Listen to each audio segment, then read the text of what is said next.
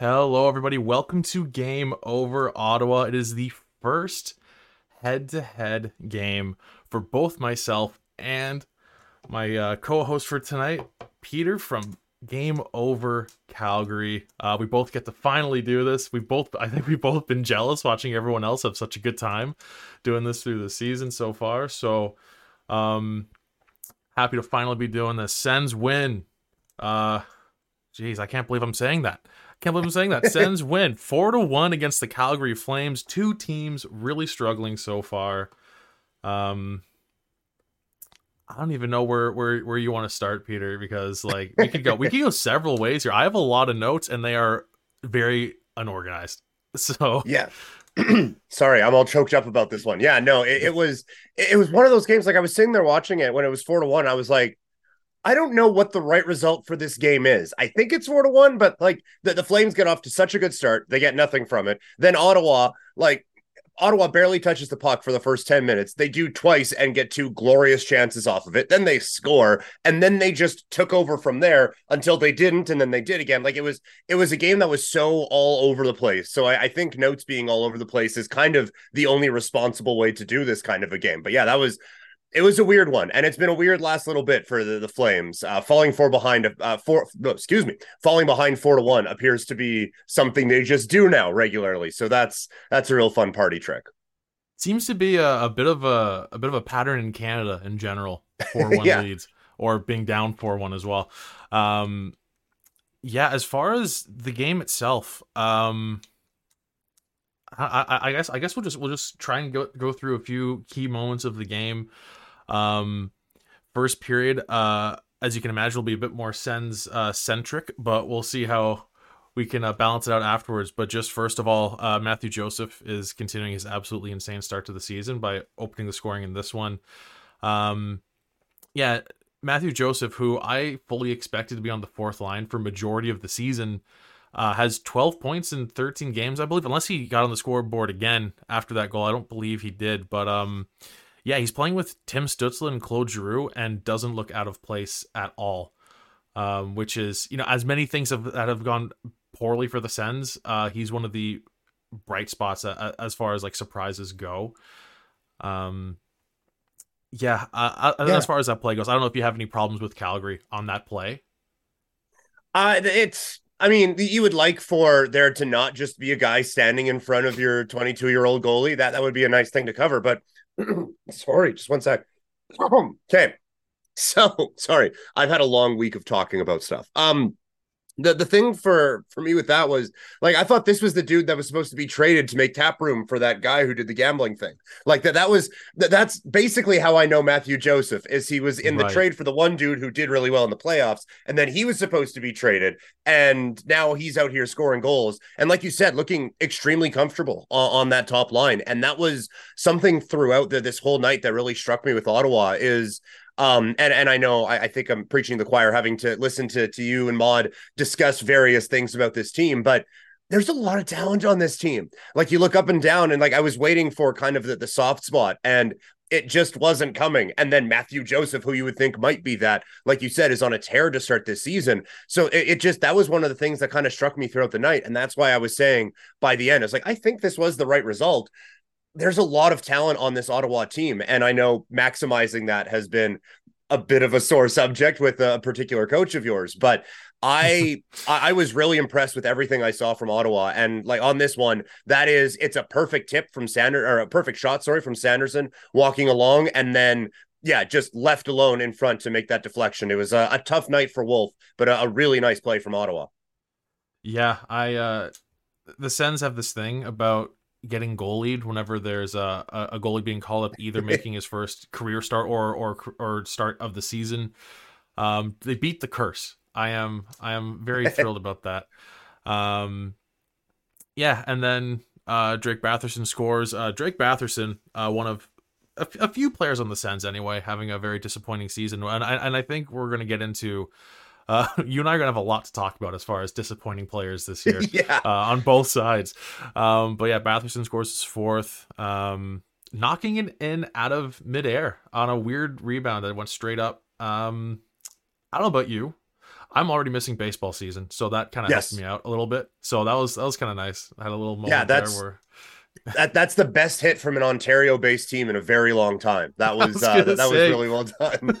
I was gonna say if there's any Jays scouts at the game, they might want to give him a call. Um, yeah, yeah. Can he play third base? Because they, they need one of those now. That was that that was really nice play. But again, not to like I, am just gonna bring up the the Calgary sucks portion of this. Um, yeah. that was one where you see that Tkachuk is standing there in front and Batherson is right there. And I get it's a power play and you're kind of all over the place. And overall, I think the plant Flames penalty kill was quite effective tonight. But there were two guys standing there right in front of your goalie and no flame to be found on that one. And it's just this team, for the talent they have defensively, there are some blunders, and we'll talk about one in a second. Um, there are some blunders with this team that are just so frustrating. And that it was like the early part of the season again for Calgary, where the net front was just there to be had. I, I don't think like Tkachuk is just going to live there. We we had one of those. We know what that's like. Um, yeah. but I I, I don't feel, with all due respect, I don't know if Drake Batherson is providing the resistance where he can't be moved, but in such a way, and for him to just for him be. to just for him to just be there and no one else to be around was a little bit frustrating. Yeah, he he really shouldn't be. That yeah, again, just uh two yeah, the, to start out the game, just two goals with more or less um, just uncontested, uh, just position in front of the net. Yeah. Uh, and then pass it. For just keeping things as uh, as chronological as we can, uh, Nikita uh, Zadorov takes an interference penalty because he didn't move his legs. Now, I understand the rule. I understand that that is in fact the rule, but I would love to talk to you about like like is it a little dumb? I feel like it's a little bit dumb that that's yeah. that that could be interference. Like Nikita Zadorov, I've I've seen him in person before. He is kind of a broader fellow, but yeah. you can still go around. You can like there mm. it, one step either way. You're a professional athlete. I feel like this shouldn't really be the, the determining thing for a penalty. So yeah, that was it was incredibly stupid. And I thought I was giving him points. I thought it was smart. Like, yeah, I don't have a stick, so I'm just I'm just going to be He's a wall block here. Him. Like, yeah, I thought it was sense. actually really really good. Yeah, I don't know. I, I when it happened, I thought like I was happy about it, but I thought it was so silly. I thought it was so dumb that that that that's a penalty. Anyway, yeah. Um, yeah, and, and on the broadcast, they were saying, "Yeah, look, it's a he he stopped skating. It's a pet. What? Come on. yeah, look, we, we've all seen different teams block this is yeah we, have all seen different teams that had players who just stopped skating. Um like the, the controller breaks thing. It just so happens there was a guy behind him. I don't know. It was so strange. Anyway um anyway uh following that calgary cuts the lead in half. Uh travis hamonic uh decides to not play the puck or the body on that play and it results in a uh in a two on one and uh just a really nice play. Beautiful, beautiful saucer pass to Coleman, who has maybe the most wide open net I've ever seen on a two on one. Um, yeah, Korpisalo just completely committed to the shot for some reason, I guess. Um, and right. it just it did not work out at all. Uh, but what a what a beautiful pass and great finish to cut the lead in half.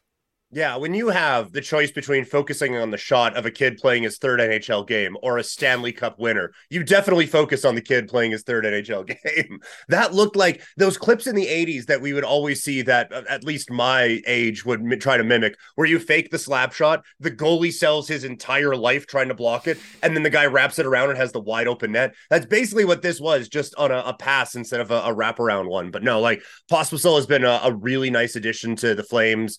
Um, one of the young kids who he's had some injury problems, but um, one of the that ilk who wasn't being played by Daryl Sutter last year and now has come in him and Zary and to a certain degree Wolf and, and Coronato as well. Uh, but those guys have come in and, and given this team a, a, nice little spark. So it was nice to see that line continues to, to really produce. I thought Coleman had a great game in this one. Um, I thought he was absolutely flying around and had a couple of good chances early. So I, I was happy to to see him um, come up with that one. And, and again, I know um the, the last game over head to head with, with um you guys in Vancouver there was the discussion about um different Hamonic trades and I would just like to remind everyone that the Flames uh, gave up the draft pick that turned into Noah Dobson to acquire um Hamonic so however however frustrated all y'all might be I feel like I mean you guys still have him um on a no move which is hilarious but oh. I, I feel like we we maybe have the trump card on that seeing as Noah Dobson is leading his team in scoring right now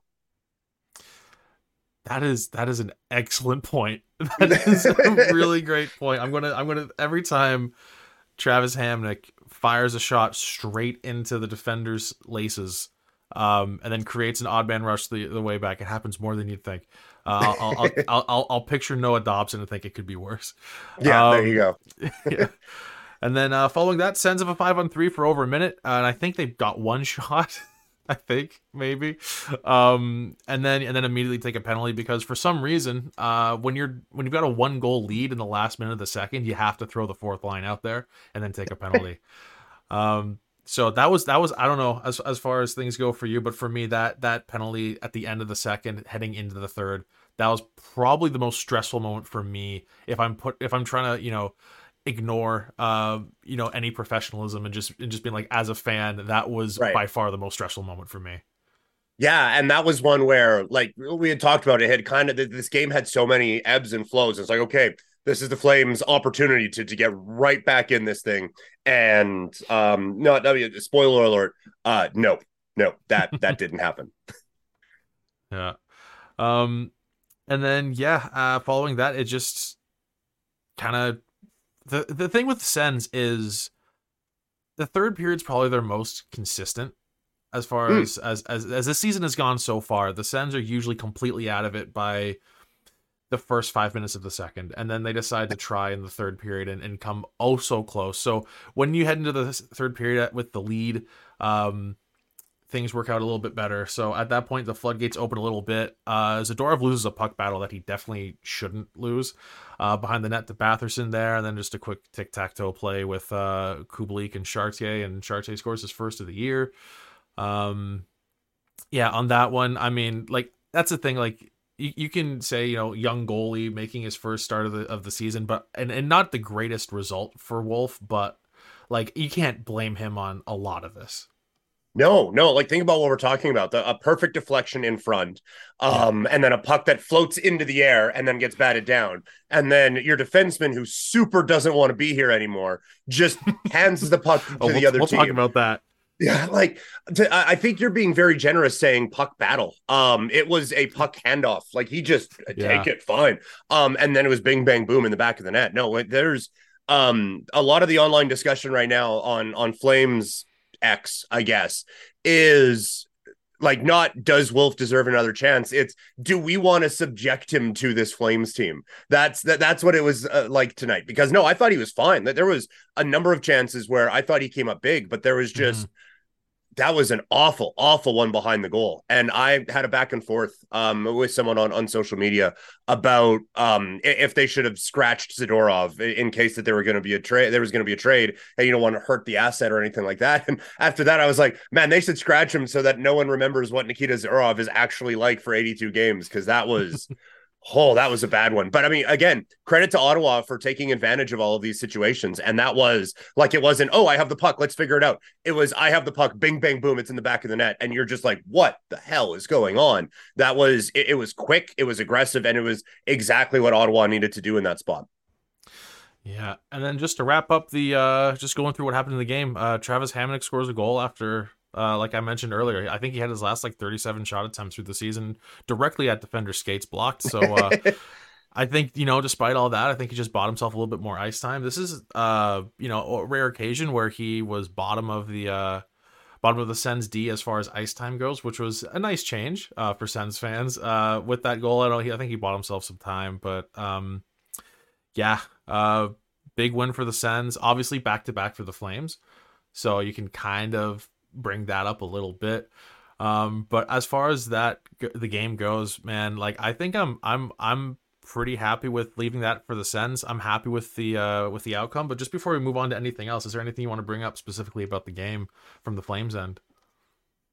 Um, we, we kind of covered a lot of it defensively. I, I, didn't like what, what Calgary was doing a whole lot. Um, not that, uh, to be perfectly frank, not that Ottawa put on a, defensive clinic by any stretch oh, of the no. imagination, um, especially in the early going there. But this is one of those things where, and it was easy to forget the last couple of times because the Flames have had comeback wins and stuff like that. But Calgary had their chances and they didn't capitalize. And I think um, the, the inherent lack of finish on this roster continues to be a, a, real story, I think, for Calgary. Um, obviously, Jonathan Huberdeau in the news, although that feels like nine news cycles ago out here in Calgary now, after he was benched the other night at home. Breakaway chance to just fix all of his problems and uh, just yeah. not, not I, I am going to say laziest but i don't mean like he wasn't trying. Just in that it was an easy save but just the laziest mm-hmm. of shots trying to go five hole. Just nothing there. So it was a night where like th- there's been some optimism around the, the the flames points in three straight games.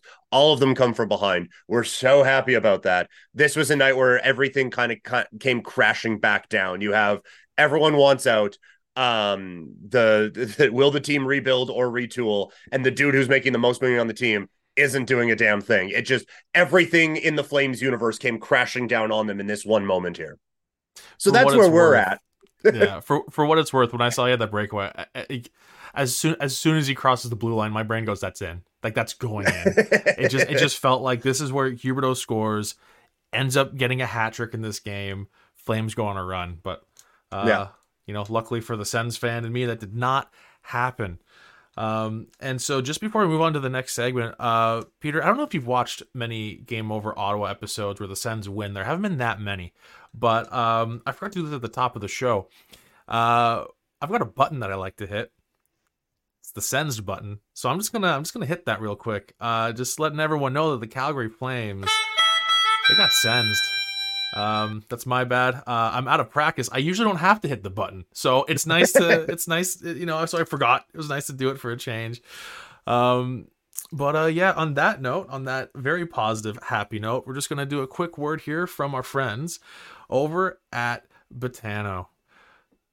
All right, so the NHL season is heating up, and there's never been a better time to get in on the action. Whether you're looking to hammer an Auston Matthews anytime goal or ride the puck line with the Montreal Canadiens, our partners at Sign Up Expert want to make sure you're ready to sweat your bets with one of the best. Sign Up Expert is hooking up our listeners with one of the newest sports books available in Canada, Betano. Betano is home to some of the best odds when it comes to betting on the NHL and offers unique markets including virtual soccer and basketball. All you have to do to get started is scan that QR code on your screen or click the link in the description to register and place that first bet. If you thought the Vancouver Canucks have been the best surprise of the season so far, wait until you try Betano. Don't walk, run to check out Betano today. Scan that QR code or hit the link in the description to get started and start sweating your bets with the best. Also, remember to bet responsibly and within your means. Viewers must be 19 plus to sign up for Betano. Um, you know, not that I'm like bitter or anything, but did you notice the lack of Ottawa and Calgary in there? Just a just a touch. Right. I mean, look, I'm the the, the, the less reason. I can talk about the Flames, the better. Um, For good reason. Yeah, it's like, hey, you want to bet on which Alberta team has the worst record at the end of the season? Try Betano. uh, that's, that, that's which Alberta team's going to go through the most goalies? Right. That's, yeah. Exactly. Yeah. oh. Anyway, with that, um, I wanted to talk about the state of these two teams. So, um, the Sens and Flames have both been under underperforming this season, obviously. Um, and so coming into the, tonight, uh, the Sens uh, dead last in the Atlantic, despite being tied for third in goal differential. Um, and then Calgary is very obviously very not like very much not in last place in the Pacific, uh, being in the same division as Edmonton and, and San Jose. Um, but yeah, there, there's a lot of uh, similarities, even past just being teams underperforming. Um, you know, they're both missing a first round pick in the very near future. Um, and and potentially both don't know when that is. I mean, obviously the Sens don't know when that is with the whole uh, trade thing. Sens are going to decide which of the next three first round picks they're giving up. And with Calgary, um, yeah, that that first round pick uh, sent with Monahan to Montreal has maybe the most conditions I've ever seen him. Like it has a sub scenario. Yes. Yeah, like there's Wild. it's a it's a full pamphlet that you have to to read to to figure that one out. Yeah, it was needlessly complicated. Um, but I mean, it's going great, right? Like Monahan, Monahan hasn't done anything out in Montreal, so no, no doesn't have no 29 points in 38 games with the Habs. Which yeah, also, no, for the record, as as uh, you know, obviously a hockey fan in Ottawa, um, loved seeing Monahan with the 67s, and it does not hurt me at all to see him play for the Habs and do well. Mm-hmm. Um, mm-hmm. that's not upsetting whatsoever. It just it's just like oh god, Monahan and Toffoli both playing for the Habs. Oh, it just it just crushes you. It just because it's like I want to cheer Nick Foligno, also one of my favorite auto centers of all time, playing for the Leafs. There's just this weird thing being a hockey fan in Ottawa that you know just everyone plays for the teams you hate. Um, yeah. so at this point, Ottawa and Calgary, despite being similar in, in, that in that sense of of an underwhelming performance to start the season, very different positions in that. You know, with with Calgary, you're looking at you know, do you blow it up? Like, do you retool or do you rebuild? And with the Sens, there, there's nothing to blow up because this roster hasn't done anything. Um, right. So with Ottawa, you kind of just have to stick it out and hope for the best. With Calgary, from what I can tell, fans are thinking, you know, we want a rebuild and I, as far as I can tell, ownership is not going to sign off on a rebuild anytime soon. So I, I would love to hear your take on not only what you think the Flames are going to do, like how they're going to approach this whole thing, but also like what you are hoping for. Well, what I'm I'm hoping for is everything not stapled to the ground gets just shipped out. Um, okay. that that is that is what my hope has been for a very long time with this team. Um, but as as magical as 2004 was, uh, with, with Marty Gelinas, the, the Eliminator and Iginla and Lecavalier getting into fights in the Stanley Cup final and all of that.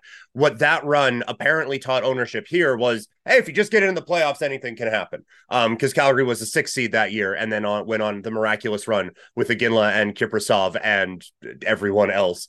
Um, and so the rebuild will never happen here. Uh, I don't think right. anyway. Okay. Um. So that this team, the the time to do it was honestly probably in the midst of Gaudreau and Monahan in one of the years where they miraculously somehow missed a, uh, managed to miss the playoffs.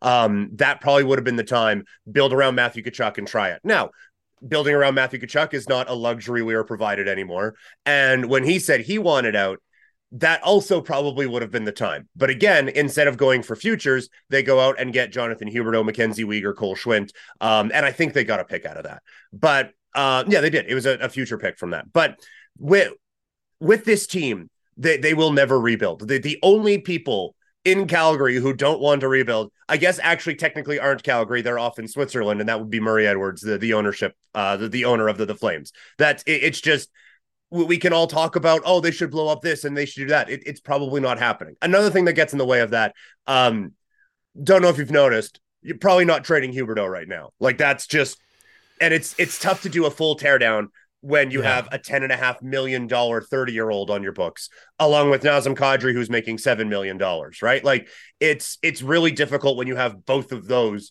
to to just full on tank. Now they're not exactly stopping them from losing at the moment. But if you wanted to do like a full blow this thing up and bring in the kids, it's really difficult when you have those guys on there. So I think what is most likely is you will see a few more young players get opportunities like Zary um, and Pospisil. We would see a kid named Poirier probably would be with this team already, but but he got hurt. Um, I would imagine a, a, few more starts from Wolf here, and it'll be expiring free agents moved out. But I think a lot of people are hoping for just a whack load of draft picks. I think it will be more like what we saw with the Toffoli trade, where they, they moved Toffoli for Igor Sharangovich, um, a 25 year old kid from the, the Devils who has scored 25 before, um, and, and a third round pick. I think it'll be more young-ish controllable NHL players instead of a crap ton of draft picks and let's burn this thing to the ground. I just it, it has never been ownership's mo to to do that, and I I don't see that changing now.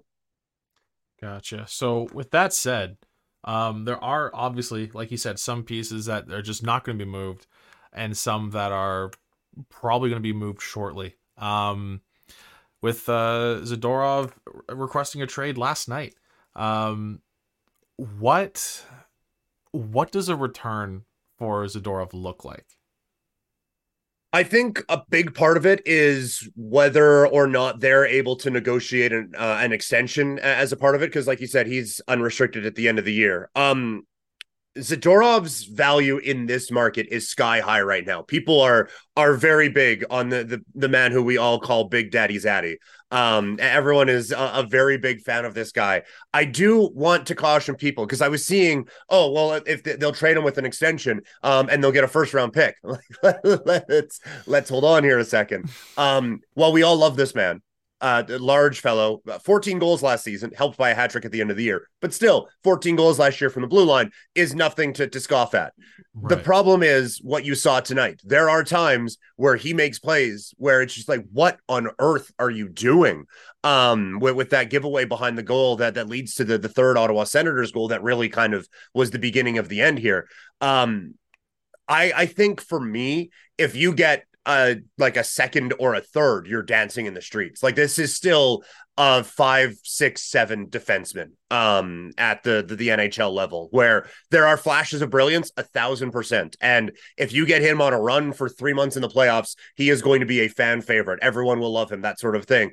But there are just too many mistakes on too many nights where you can feel like you can consistently give this guy 20 25 minutes. So I would say mid draft mid mid round draft pick would be what I would be expecting. And if you get anything higher than that, then uh, build a Craig Conroy statue outside of the new arena because I just uh, again love the dude, but love him in a oh man, it's fun rather than a this guy greatly contributes to winning on a night in night out basis. Gotcha. Yeah, if people are hoping for a first round pick, um, and that happens, I got great news for Flames fans because with Hanifin and Tanev also being UFAs after this year, if if an expiring Z- uh, Zadorov can get you a first, those guys are going to get you someone's farm. Like yeah, yeah, you get anyway, the entire draft class. That that's just all you get. Yeah, yeah. Do you think those guys are both gone as well? Uh, by yeah. by season's end, yeah. Yeah, Hanifin for sure. Um, Hanifin made it very well known that uh, not only does he not want to play in Calgary, he doesn't want to play in Canada. Um, and so uh. that um, that that seems to be a bit of a holdup. Now there was some extension talk, um, but that kind of went away as the season went the way that it did um, so far for this team. But no, I I I would be very surprised if both of those guys end end this season with the Flames. Like Hanifin, he's still quite young. Um, that they're again expiring contract, but he can be like a real like focal point on a blue line. And um, I know cap issues are a thing in Ottawa, um, hmm. oh, rather oh, yeah. publicly, but uh, like Tanev would be perfect for the Ottawa Senators right now because everyone, oh, dude, yeah, everyone who he touches has become great, right? Like he found another level of Hanifin's game. He found the the the top level of Rasmus Andersson's game. Um, Oliver Kylington has spent the last year and a half dealing with personal issues, and we, we hope he's doing all right. mm-hmm. Um, but while he was with the team, he was playing with with Tanev, and we finally saw the Oliver Kylington that everyone got so excited for when the Flames drafted him in the, the second round oh so many years ago. He would be perfect to, to pair with some of the young defensemen out in Ottawa and really get the the best out of uh, maybe handedness is an issue, uh, but get the best out of like a, a Chabot or a, a Sanderson or someone along those lines. Like he would be not to to tempt you with something that logistically wouldn't be there. Um, but he would kind of be like the, the perfect spot, I think, for the Ottawa Senators. Yeah, if if if the Sens weren't still under 500, 13 games in, I would be absolutely loving the idea of trying to find a way to bring in Tanev the only option is is uh with some of his cap uh, retained. There's there's no other way to do it. So yeah. it's gonna be a high price. Uh, but it, when it comes to the Sens, who have traded away a lot of draft picks recently, um, and those draft picks are usually pretty good. Um, yeah, maybe maybe uh, Sens should avoid that for now. But no, you're absolutely right. Like to shore up the defense on the. Could you imagine? Uh, yeah, then you put like I guess you'd end up with Zub on the third pairing. So you have a top four of Chabot, Chychrun, uh, Tanev, and Sanderson. That's gross. Yeah, that's uh, insane. That's ridiculous. That would be God, that'd be so nice. Uh, like just we, the words Zub on the third pairing sounded weird. Like that's right. That that would be quite the thing. Yeah. And and and keeping things with Calgary, uh, shifting to to forwards. Um, what's what's gonna happen with Lindholm here? Because uh, with with the with the Flames, you know, uh, I don't want to say they're they're in limbo quite yet, but just you know, not really rebuilding, not really adding at all. Um, just in this weird scenario where Lindholm is also obviously on an expiring deal. Um, and coming into the season, everyone was talking about eight years by nine million. Um, what is he going to be able to get after the season's done? Because that's not the way he's playing, right? So, no. and I mean, at no point did anyone think he was the play driver on that line when it was him with Tkachuk and Gaudreau, right? Like he would have been, he was, he was, you know, no, he was, uh, you know, third place on that line, uh, without any doubt. So I don't know, um, I mean, obviously, there's something to be said about playing center. You're gonna be paid more regardless of how well you do. Um, but yeah, I I I find him fascinating within mm. the context of the team right now. Yeah, I, think in the offseason, there's still going to be somewhat of a bidding war for him because 200 foot setter, um, like he's we don't need to get Patrice Bergeron. We have Patrice Bergeron at home. Um, he he's the Patrice Bergeron at home. Like he's not that obviously, but he he can be that guy. He is capable of scoring 30 goals. He's got a shot that I don't know if like what happened to him where he doesn't use it as much, but he yeah. has a wicked shot and he's responsible defensively, just a, a solid 200 foot player. Um, but I do think that he has escaped some of the criticism here in Calgary this year, and I, for the life of me, don't know why. Um, because like for for everything that has gone wrong with Huberdeau this year, Lindholm has been right beside him every moment of it and he has not dragged him out of it at all. Like that, this was supposed to be Huberdeau to Lindholm for 50 goals and that this new dynamic duo, and they've both gone to shit, and only one person has taken hell for it. And I I continue to be surprised at that. So I like the, the nine million dollars it's great to want that i want it as well i'm probably not going to get it though um and he has he has looked like a nine million dollar player exactly zero seconds of this season so um he there will probably be a team desperate to, to try to get it. Maybe uh, Columbus wants to reunite him and Gaudreau um, and just light the world on fire and get 85 points a season and be happy with that. But I, I, uh, he's another one. I would be extremely surprised if he's on the Flames um, by the time the trade deadline rolls around. Like, there's just so many teams who will be looking for a number one center.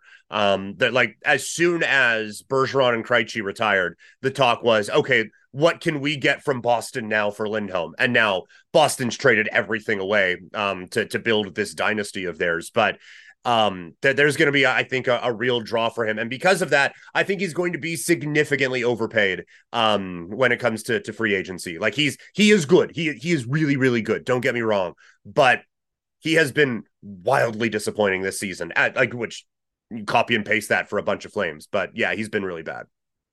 And I, and I also imagine, I mean, like even if you know by by trade deadline he hasn't completely turned it around, like I, I, imagine every team is going to be looking at it very optimistically. Like there's going to be a bidding war, like not just in free agency, but like at the trade deadline for him. Um, if he's even still on the team by trade deadline, but whenever he's being moved, like there's going to be a bidding war because he's he's making just under five right now, right? This yeah. end of his contract. So like any team looking at that as a you know if you if if you can fit Lindholm on your team as I'll put in like huge quotation marks as like depth option because of his cap hit that's nuts. So yeah. like you got you got to hope that you know even though the Flames aren't necessarily unless I mean unless they're they're trading all these guys for uh you know middle of the road uh you know just like roster players instead of picks coming back who knows how that's gonna go but um yeah. Yeah Lindholm for Duclair you know yeah, and like yeah, with, with all these guys moving out, you, I I imagine you have some hope for a retool, if nothing else. Yeah, yeah, just uh, um, kind of shifting around in the deck chairs on the Titanic. Um, no, it, it I do think that there will be um the, the thing that they keep saying when, when Conroy came in for Treliving um and Huska came in for uh for for Sutter that they keep saying this injection of youth and I I do think a lot of that is external because um, this Flames team has been stuck in that murky middle for essentially my entire life. Um, and so because of that, that there isn't this bounty of prospects that are coming up. You're kind of seeing it now. Um, they got a dude in the A, Gallant, who will punch anybody's face in, um, and a couple of other guys there as well. But you, are kind of seeing the the main prospects for this Flames team right now. So I, I do think that it will be a lot of kind of young-ish players coming in in in terms of trades. But you, you mentioned before, like um, how kind of affordable some of these guys are. And for Calgary, because this season you're, you're kind of punting on it, I I wouldn't mind if they retained 50% salary on all the expirings because who cares after this season, right? Like it's right, yeah. whatever. Um you, you were already banking on that anyway and trying to get a little more return out of it. And then um like we saw I I apologize for bringing up the enemy here, but Toronto making that move for Ryan O'Reilly, um, like that, it kind of screams that type of move where Calgary retains 50%, they trade him to whoever the hell who retains 25%, and then the Leafs pay like $8 for the guy. Um, right. I, I could see Calgary getting creative in that way to try to kind of maximize a return, I guess. Gotcha. Yeah. Um. Yeah. The, and and also just the way you brought up, you know, just it's the, the the team being kind of middling for for a lot of your life. I uh, I realized the other night, uh, in my 20s, so far through my 20s, the Sens have had a single winning season. I'm 27. oh man. It's yeah, that's rough. ru- dude, it's rough. It's it's rough. So, uh not to say that I I love the idea of just, you know, uh mediocrity through and through forever. I'd much rather extremely high highs and extremely low lows. Um you know, at very at the very least, it gives you something to talk about all the time. But Yeah. man, it's just like uh, I don't know. I don't know if, if you're familiar with uh, the nightmare that November has been for the Sens the last five or so years, but Yeah. um, I think two wins so far this November is they're they're just about where they were last November, so I'll take it. Man. Uh, man, eleven man. days in. You Well, we'll see um you talk about like extended stretches of whatever. Uh my favorite stat right now is the entire time NBC had the rights in the states, the Flames won one playoff series. Um And that was- and that was this weird series against the Canucks where both teams had 100 points and you just went into it like I don't think either of these teams are good. And then Calgary went into the second round and the Anaheim Ducks just like absolutely big brothered them for 5 games and sent them packing. But, but yeah, the entire time Doc Emrick was on the call for the the, the NHL on NBC, one playoff series win. wow, It's great. It's great. Wow. Oh, you, you know, we, we we have to be good fans to not only still cheer for these teams, but like actively seek out work to talk about them. like Right. like we we can't even turn the game off, walk away, and do something else. Like we're we're sitting in it. We're sitting in Yeah. it every night. Awful. Oh yeah. just awful. Um, yeah, I guess with that we'll just we'll, we'll pass it off to the chat. Um, so obviously, if anyone hasn't tuned in uh, so far this season, this is your first time watching. Things are a little bit different. We're kind of pushing, uh, talking to the chat towards the end of the show. So we're just kind of let everything fill up here. We'll go through it and uh, just see if anyone has anything interesting to say uh, or mean to say at us. I'll read those too. I don't care. Um, yeah. Uh, so yeah, just uh, feel free to, to chime in if you've seen anything in the chat that you've seen Mhm. uh, that uh, you know uh, piques your interest, tickles your fancy. Other Yeah, words sorry, I'm like that. I'm not just like bored and t- t- I'm I have the chat on my phone down here. I'm not just like all hiding myself. I uh I realize I realize sometimes I do that. It's like, man, I look like a dick just ducking my head down like don't talk to me. Um not not there to was- highlight any uh, arguing going on here. But uh, Jonathan says Wolf was too small, and Brian responds saying he was too small for the AHL too. One top goalie two years running. So, um, listen, goalies are freaks. Goalies are huge, and it's ins- it's insane that they're as big as they are, and the pads are able to be this big. Like there's there's nothing to shoot at with ninety percent of NHL goalies in the net. Yeah. um, it's insane. Like, Dustin Wolf is tiny. Um, and look, like I'm six foot four dude, so everyone to me is tiny. But um, he's he's five eleven and weighs as much as my notebook. But he like he, he has made up for it at every level that that he has played at. Uh, a top uh, Western Hockey League goalie gets drafted in the seventh round and just lights the world on fire in the American Hockey League for a couple of seasons. So like Mhm. will he be the the next Dominik Hasek at the the National Hockey League?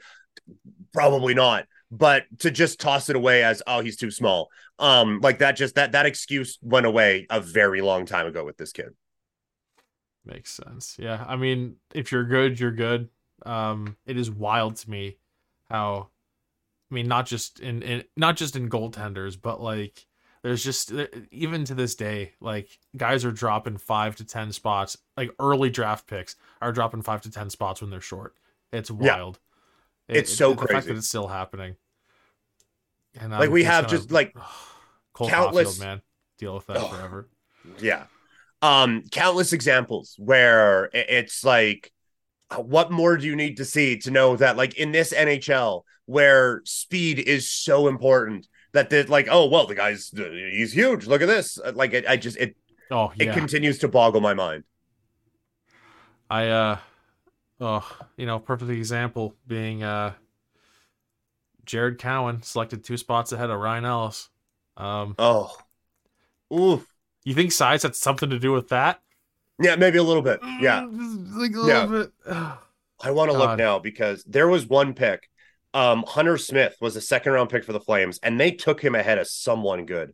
Um, and I, I should remember this, but he they have this development camp here after the the kids get drafted, and I went and he walked some guy who probably works at Foot Locker now, and I was like, that's it. He's six four. He's got hands like that, and I don't think he sniffed the, the National Hockey League, but he, he was huge, and it was Brian Burke at the time, so he was huge. How could you how could you pass this kid up? Um, and he went on. Yeah, they drafted him, and like immediately after Hunter Smith, uh, Brandon Montour, Ryan Donato, who's whatever, uh, Christian Dvorak goes after him. Um, Brandon Hickey. Like, there's a few names where it's like, man, that would have been probably a bit better than this dude who didn't play in the NHL. Uh, but that was also a draft where they drafted Mason McDonald ahead of Thatcher Demko. So them's the breaks. Ah, the, the only the only thing I'll defend uh Calgary on with that is goalies are voodoo and will continue to be Yes. voodoo forever.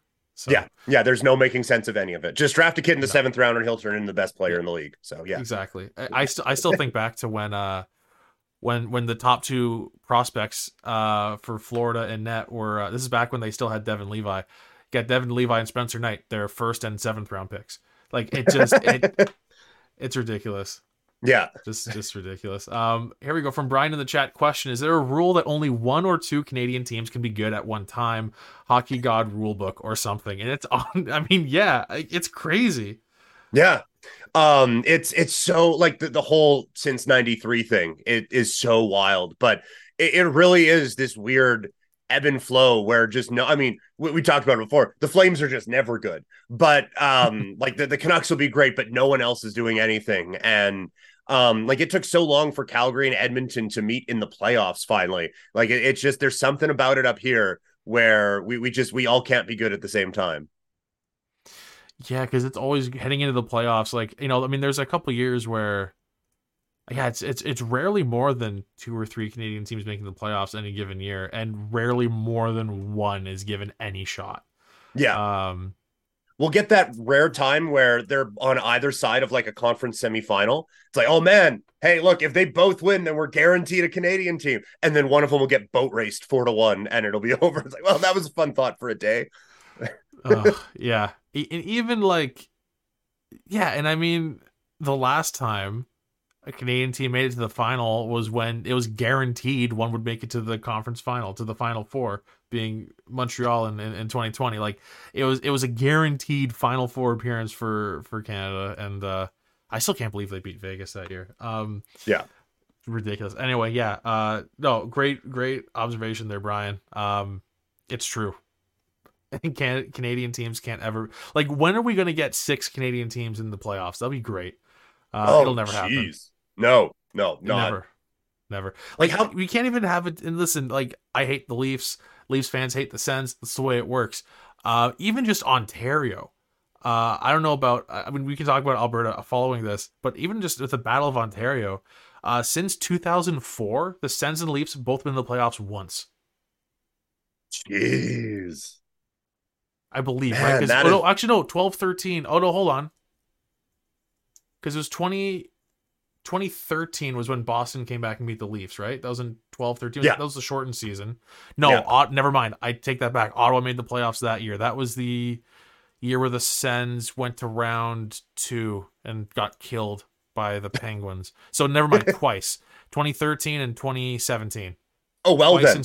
still yeah never mind two whole times since 2004 Yeah. never mind bad bad stat charlie but yeah, Yeah. no, it, it's insane i don't know i don't know what the uh what the what the uh stats are as far as both calgary and edmonton being good at the same time but it does. I mean, Edmonton set a record for first overall picks for a big Oh, well, stretch yeah. there. So it's been a minute since they were good. And yeah, Calgary just like plunges around like sixth, seventh, eighth, ninth in the, the standings all the time. So yeah, uh, a couple of years ago when we started Game Over Calgary, um, when those two teams played in the um in the Battle of Alberta, I, that was the first Battle of Alberta since 1990. Um, and yeah, Calgary hasn't ventured into the playoffs a whole lot. So no, it's it's probably been a while since the the Flames and the Oilers both hung out in the playoffs at the same time. it's nuts And probably Yeah, will be again. that's what uh back to back stanley cup final appearances out of them and then just like like zero consistency following that. Yeah, crazy. Yeah, it's so wild. Oh, apparently Edmonton's doing well tonight. Brian in the chat, three nothing Oilers. They uh, they, they needed they that. Good for them. Uh, Seattle. Okay, well, I mean, they better they better win. they yeah. better win after after. You have to come game. out after that last game oh. and just put up like eight, right? Like they they looked have so to. bad in that game. Have to. Um, yeah. Oh, uh, from Jonathan in the chat. Imagine if the six best NHL teams were Canadian. Never. No. Oh, I mean, like, I don't think Gary Bettman hates Canada as much as everyone else in Canada thinks right. Gary Bettman hates Canada, but his yeah. head would explode, right? Like the oh, he'd hate it. people people at Turner, like they would be putting Big Bang Theory reruns on instead of the Stanley Cup final. Uh, it, like the a West final of Calgary against Winnipeg um like it's just there'd be nine people in the states watching like i think part of it would be very funny uh, I, I mean, well, mostly it's just because it's it's it's me and I want to be happy, but also it'd be so funny because Bettman would hate this the most. Imagine a, a, a Winnipeg Ottawa Stanley Cup final. Oh man, the worst ratings of all time. Yeah. You want to talk that... about a drop off in the World Series? Imagine the drop off. and not that there's really comparatively there's not a whole lot of, you know, viewership to lose in comparison to to the other, you know, major finals and everything, but my god, just yeah. oh, that Bettman would, be... would hate it most yeah. of North America would hate it, and I'd love it. yeah, it'd be the first Stanley Cup that uh Bettman just is like, no, I'm not handing that thing out, man. Daly, whoever Ron MacLean handed out. I don't yeah. care. Someone else, someone else get booed this year. I'm not dealing with that. Just as many viewers at the game as at home. just awful. Uh, man. Oh wait. Oh, Hy- Hyman hat trick. It, he's the. Oh wow. It's three nothing. Uh, for Zach Hyman. Uh, oh, geez. so no, so no one else is play. Okay, great. All right. So not not as not as great of a start as we were uh, giving the Oilers credit for. Yes. Uh, so I, I that has to give you some uh, some happiness anyway. Yeah, yeah. It's still it's still nice that all the problems stay the same except for just one guy is playing better now. Oh man. Oh, Which, to be anyway. fair, is one more guy than the Flames have. But I mean, yeah, that's yeah, neither here nor there. oh. But yeah, um, I don't know. Any anything else you wanna you wanna throw in before we uh before we call it a night here?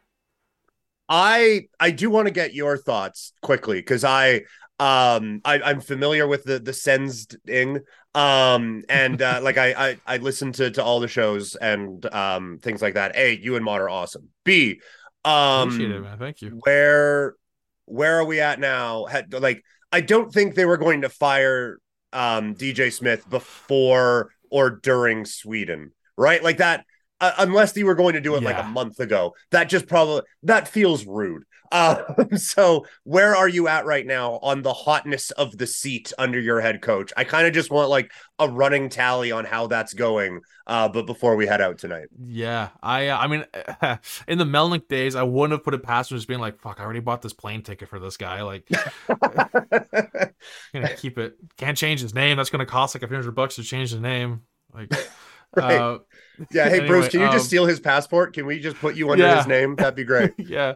Um. no, I listen. I. I have a very strong opinion on it, just because I wanted DJ Smith out last November. Mm-hmm. It's it's been a year after that. Like, not and I mean playoffs weren't the expectation last season, like at all. It was it was my heading into the season. I was very optimistic, and I thought the Sens would be the best team in the East out of the playoffs. Like I, I honestly thought best case scenario if everything goes goes well. Obviously it didn't. Um, Sens are going to be the nine seed. Um, it wasn't like catastrophic. It wasn't very good. Uh, November took them out of the the playoffs. I believe it was. I remember on the on the trade deadline show that we did here on SDPN. Uh, my fun stat that I threw out was the Sens began the season 6 12 and 1 after that point, between then and the trade deadline, they were playing at a 103 point pace. Oh, man. They were taken out of it by mid November. Yeah. So when, you know, playoff expectations or not, the team was playing like complete garbage. And and and just to put in perspective, like I said, there was there was really no expectation. I wanted them gone That's how bad they were playing. So mm-hmm. now the season, we're eh, genuinely playoffs or bust this season, and the team looks the same. Like my main point that I said my last show was he's he's coaching this team the same way he was coaching the team in 2019. Like, yeah, you don't coach. You, uh, I'm, I'm, I was like, I'm finally not going to talk about dump and chase. It's all, dude. When you have, I mean, it's a little different now because Mathieu Joseph is in the mix on the top line. But like at the time, I was like, when you're when you have, when the five skaters you have out on the ice are Tim Stützle, Claude Giroux, Brady Tkachuk, Jakob Chychrun and I don't know when he's not injured, Thomas Chabot, and they only dump the puck, yeah, at all times listen, I understood when it was Zach Sanford and Derek Stepan and fucking Michael Del Zotto. sure. Like that's yeah. that's one thing, you know? Yeah. It's brutal. Like, dude, like and I understand coaches have their systems, whatever. When you're when you when you aren't budging on your system whatsoever with a complete roster overhaul, it's a joke. It's a complete yeah. joke. Like and and he still doesn't like Erik Brannstrom for some reason. Brannstrom, who was like among, I think he was either first or second in, uh, uh, what was it? he was way up there in like expected goals for percentage last season. So, mm. um, despite the fact that he was getting like fuck all ice time, granted he was getting no ice time, but probably against like other teams' third pairings. Like I think that's worth considering. But still, like you know, anyway, I I don't know if he's just still really bitter about the Mark Stone trade like the rest of us are, but um, just yeah, I mean Erik Brannstrom's not that dude, but he's I mean, he's he's solid anyway. Uh, he just refuses to play certain players enough. Um, his system is like I don't even know if he has a system. I don't know if you. I mean, like you mentioned, the Sens weren't playing a tight defensive game at all. No, they've looked worse than this in probably seven games this season. Like it, it's a problem. It's dude, half the time. And granted, like I I I I talk a lot of smack about Travis Hamonic, but regardless of who's out there, nobody looks like they know who their man. They don't know who they're covering. They don't know like who am I responsible for here. They're floating around, and just everyone looks confused. Do I do I play the puck? Do I hold on to my position and just wait for a pass? It's it's it's awful. And a lot of people, and I, I, I had a real big problem when Darren Dreger. So Darren Dreger called into TSN 1200 uh, not too long ago. I don't know if it was the day of the Sens Lightning game. Uh, so that would have been last Saturday, I believe. I don't know if it was the that. I think it was that day. He called into TSN 1200, and he said uh, that Ottawa fans want DJ Smith out just for the sake of change. Like DJ Smith hasn't been the coach since 2018. Like the Sens haven't missed the playoffs every year since 2017. Yeah. Like it hasn't been the same problem year in year out regardless of who's on the roster. Like that is my main problem with that was that eh, and I grant I mean like I mean obviously I'm biased. I took it a very specific way as a Sens fan. It it just felt like a shot at the intelligence of the hockey fans in Ottawa like okay. they don't know what they're talking about. They just need something to change, and that's the easiest thing to change. Like whatever, dude. Like, are you serious? Like also, like just rude. not to not to like put words in anyone's mouth or anything like that, but like it's not like this has been just oh a calm season and something needs to shake it up in Ottawa. Like boy, things have just stayed too status quo with the Sens this year. Like, like if if anything, like I yeah that that boggles my mind. Like oh yeah no nothing's gone catastrophic in a week. We need to do something. Like that's that's not what any sens fan would be thinking. I, I think a lot of people are looking at it like oh well everything feels awful for the sens because you know the pinto suspension um losing a first round pick um i'm definitely forgetting stuff. Norris wasn't healthy to start the season which gave everyone a heart attack. Yeah. um luckily he's been fine since. He's looked good. But just this it's just it's just thing after thing after thing. And i think a lot of people in the industry are looking at it like this there's a lot of distractions. That's why they're bad. It's not because the coaching system hasn't changed in 6 years. And you know it's just like no it's there's been a ton off the ice. It's been horrible. It's been a huge distraction. Like it can't not be. Like yeah. i don't care how you know focused you are as a player like you have like this it's going to it's going to be an issue. It's going to be a distraction. The team on paper and grant i mean on paper that's that's a that says a lot. On paper they're too good to be playing this stupid system night in yeah. night out. So yeah no i'm i'm all for dj smith getting the boot. Um at this point yeah their next game isn't until sweden. Uh they play Thursday, I believe, against Detroit, and then Saturday against Minnesota. Also, like, how are two of the four teams going to Minnesota, Ottawa, and Toronto? They don't play each other.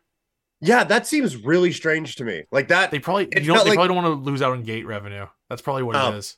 Yeah, you would think that like there's there there would be some percentage of something out of that, right? Like or or some kind of like, hey, thanks for it. Here's a little bit of a, a kickback. I don't, I don't know whatever, how that works right? actually. Like, yeah, like you would th- you would think like th- these teams, as much as you know, growing the game and stuff like that, they're not just going over there out of the goodness of their heart, right? Like there, there, there has to be something for someone involved to just up and go to Sweden for a week.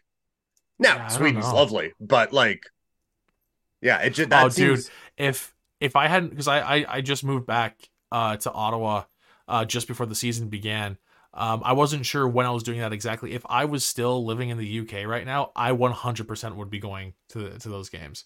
Oh yeah, it's probably um, gonna be a um, blast, right? It's gonna be amazing. Yeah, I'm so I'm so jealous that that that Steve is going. Um, amazing. Yeah, amazing. No, that's wicked. Um, but yeah, I mean, as far as I know, I, am pretty sure he's. He, I mean, he said he's going right. Like, I'm pretty sure. Yeah. I'm, I'm a little behind on on the SDP, but yeah, no, they, they talked about it the other day, so I think they are. Yeah. Yeah, that's dude. I'm so jealous. That's gonna be so much fun. Um, but yeah, uh, DJ Smith needs to be fired, and I'm not convinced it's happening this season. Period. Um, wow. Just with, I think, just with the way that Brady Tkachuk and Claude Giroux have like defended him, like very recent in the past like few days, both have have come up, uh, you know, batting for the guy. Um, and listen, like I've said this before, if it's going to happen in any sport, it's hockey, where players are going to defend their coach to the bitter end.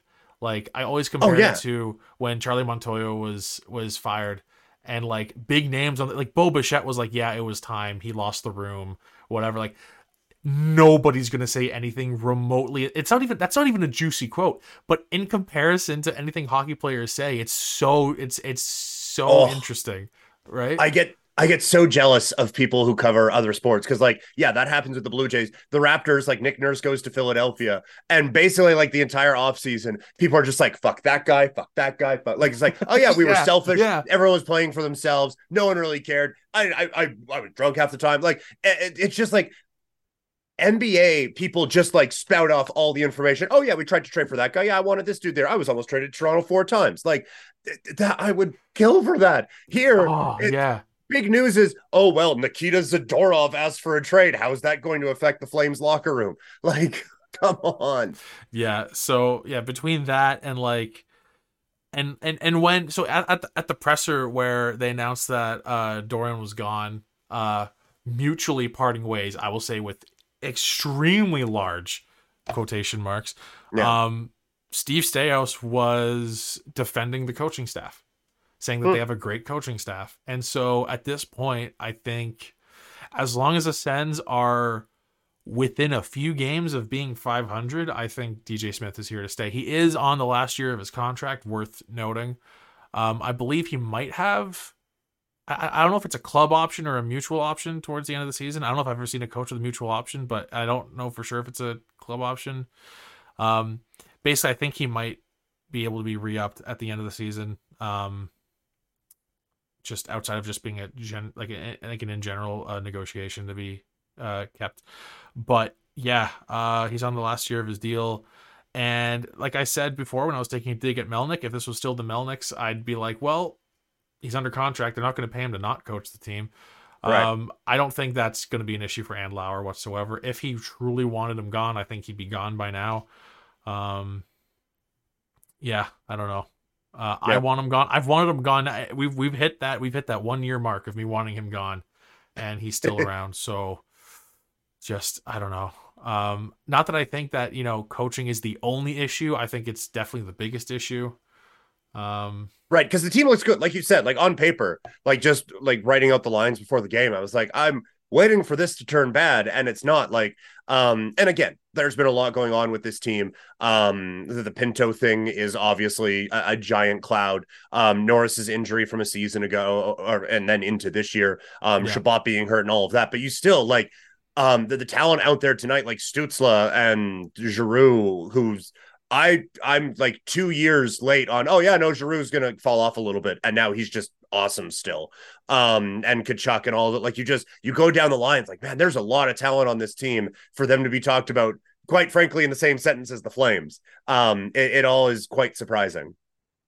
It's just yeah, and and and the problem is is that like, you know, the like the like the big players still look good, but it's the exact same issue as last season where the offense is fine and it's the defense and goaltending that's a problem. And I don't even think that necessarily goaltending. I mean, Forsberg has like an 833 save percentage so far this season or something like that. But the dude played the other night uh, for the first time in like a week and a half. Um, Korpisalo is doing this weird thing where he, you know, the only difference between tonight and most of his games, he, he he'll stand on his head and he'll do some amazing plays. Like he'll get some great saves he has no business making. Then he lets in like two softies and mm. he didn't do that tonight, which is great. It, it's a great, you know, he's heading in that kind of he's heading in that direction a little bit more consistently now. Um, defense and goaltending is still the issue, and um, like yeah, like the Sens last year had three players score thirty five or more goals. Norris was out all year, and DeBrincat had an off year. Like yeah. not including DeBrincat and, and Norris, right? Like that's and they still weren't that I mean they weren't super far off, but they weren't that close to the playoffs. No. So like deal with goaltending, deal with defense, and a lot of the defense issues I think are the uh the coaching system right now. So Yeah. And, and I don't know who you bring in. Uh, there's still someone on a on a network in in in, in Quebec mentioned that someone saw Patrick Watt a restaurant in Canada. Not true. Um, no but you know, there's been a lot of links to him. Um, unfortunately, a lot of pink links to Peter Chiarelli uh, as the next GM. See how that goes. Um, some good names being rumored uh, for that as well, but who knows? I uh, I don't know. I, I don't. I, I usually don't love going through like lists of names that people are saying might be in the mix uh, on Game Over, just because I feel like that uh, that'll change every episode. Oh and yeah. Then, but yeah, I just, you know, please for the love of God change the coach because I'm sick of it. I'm I'm sick of this. It's yeah. and nothing against DJ. Like I mentioned my last show, the players love DJ and that's mm-hmm. great. Yeah. like well, I'm I'm sorry that my question brought you down after you guys won tonight and played quite No, well. it's all good, I, man. I feel like I brought the mood down asking about the coach now. Brian says Charlie for GM in the chat. Appreciate that. Um, there you go. Um, I don't know what you do. My first move would be to try and get rid of Hamonic, but he's got a no move for this year and next. So that's more than what. Oh. All right. Well, hey, at least they could. At least they got to bury the three-year Zack MacEwen contract for a bit. Uh, awful. Oof. Anyway, um, yeah. anyway, DJ Smith seems like a really nice guy, but he's not the man for the job. And we finally learned that. Well, we learned that a year ago, but nothing's been done. So yeah, see how it goes. Brutal. So um, yeah, I, I guess with that we'll call it a night. Sounds good. Yeah, that was a great show, man. I really enjoyed this. Um, looking forward to more uh, game over head to head episodes. Um, I mentioned this uh, on a previous episode that I was on, where I just like I, I, it's such a great concept because like I think I think most viewers know we've we've mostly talked about this how like um the game over hosts and everyone like we have this big group chat and it's great and and and we're constantly talking in there but it, it's just nice to have an actual different way of directly working with each other. So i uh mm-hmm. this was great. And, and yeah like it was our first head to head for both of us. So great way to start things out and um, yeah that was the third straight for ottawa. And uh, like you said calgary's in the middle of four in a row right? Yeah yeah we have uh we had the leafs yesterday Um, and now coming up uh, a couple days from now, we got uh, Montreal and then Vancouver after that. So yeah, the, the first nice. of this, and I've yeah, I've, I've really enjoyed it. Like I said, I, I listen to you and Maude all the time. Uh, so to be able to come on and chat with you was a, a lot of fun today, and looking forward to to getting to do that with uh, Mark coming up next week and Clay as well. So into into some good stuff. But yeah, we got great stuff here at Game Over. So happy to to kind of share it along with everyone. This has been fun. Absolutely. So, and with that, I'll also just uh just give a little preview for the next episode of Game Over Ottawa. Uh, that's not till Thursday. Uh, the Sens uh, are in a stretch now where they are playing. Uh, let's see here between November 12th and November 23rd. Uh, there's two games. That's what Sweden does. Um, yeah. So uh, yeah, the next uh, next episode is going to be on Thursday, and it's a 2 p.m. game. Keep that in mind, everybody. Uh, Sweden's going to be weird. It's a 2 p.m. game uh, on Thursday against the Red Wings. So that's probably going to be like a 4:30, 5 o'clock uh, start time for game over, depending on how that game goes, uh, whether it's done regulation or not. But yeah, Maude and I are both going to be on that one. And then, um, yeah, the second game in uh, Sweden is going to be on Saturday, and it's going to be an 11 a.m. start Eastern. So uh, just going to be Maude on that one. I'm uh, I got that day off, which I uh, you know, I love this job, but I've worked the last three Saturday nights in a row, so I'm excited for for a Saturday off. Um, there you go. But yeah, uh, we'll see everyone on uh, as far as Ottawa goes on Thursday. And uh, when, when's the next uh, Flames game on uh, Tuesday? It is um yeah, it'll be uh myself and Mark from uh from Game Over Montreal and a special guest along with us as well. So um I I don't know if it's been announced and I don't want to give it away. So um, I'm just gonna I, am just gonna do this live reaction where I look at the when I look at the spreadsheet and take a peek. Yeah.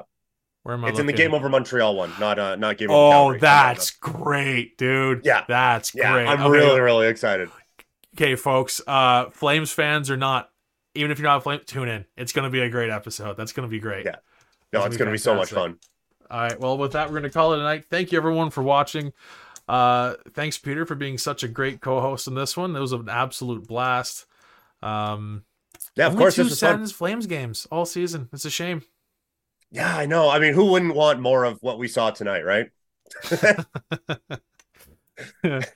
uh, well, with that, we'll call it a night. Thanks, everyone, for watching. Make sure to like the stream uh, subscribe to SDPN. And if you're listening to this on uh, your device of choice after the fact, um, highly recommend, uh, you know, if you have the time, uh, if you're free at the time, uh, tune, in, tune, in for these shows live because it's just a blast with the uh, chat going. Um, very interactive. We're trying to up the, uh, you know, amount of uh, inclusion with the chat, I guess you could say, uh, for these episodes. So it's always a great time. And um, yeah, uh, SDPN is uh, is the best and will continue to be the best, and we are the best. And uh, there's really no rivalries in Canada anymore. It's just can't. I I look at I think Game Over is ruining it for me because I'm looking at like all the Canadian markets as like this one thing. Canadian market it's just work. That's just work for us. And every time the uh, Canadian teams win, it's uh it's good for our coworkers. So I, I looked at it that way. Unless it's a head to head, in which case uh, tonight go Sens, Flames suck. Uh, get Sens. Oh, you're not wrong. Again, I'm gonna hit the button yeah. again. Ready? I hit the button again. Got sensed. All right. we'll see you guys next time. Thanks for tuning in again. I'm just going to keep going in circles until this is done. So I'm going to hit the button. All right. Have a good night, everyone.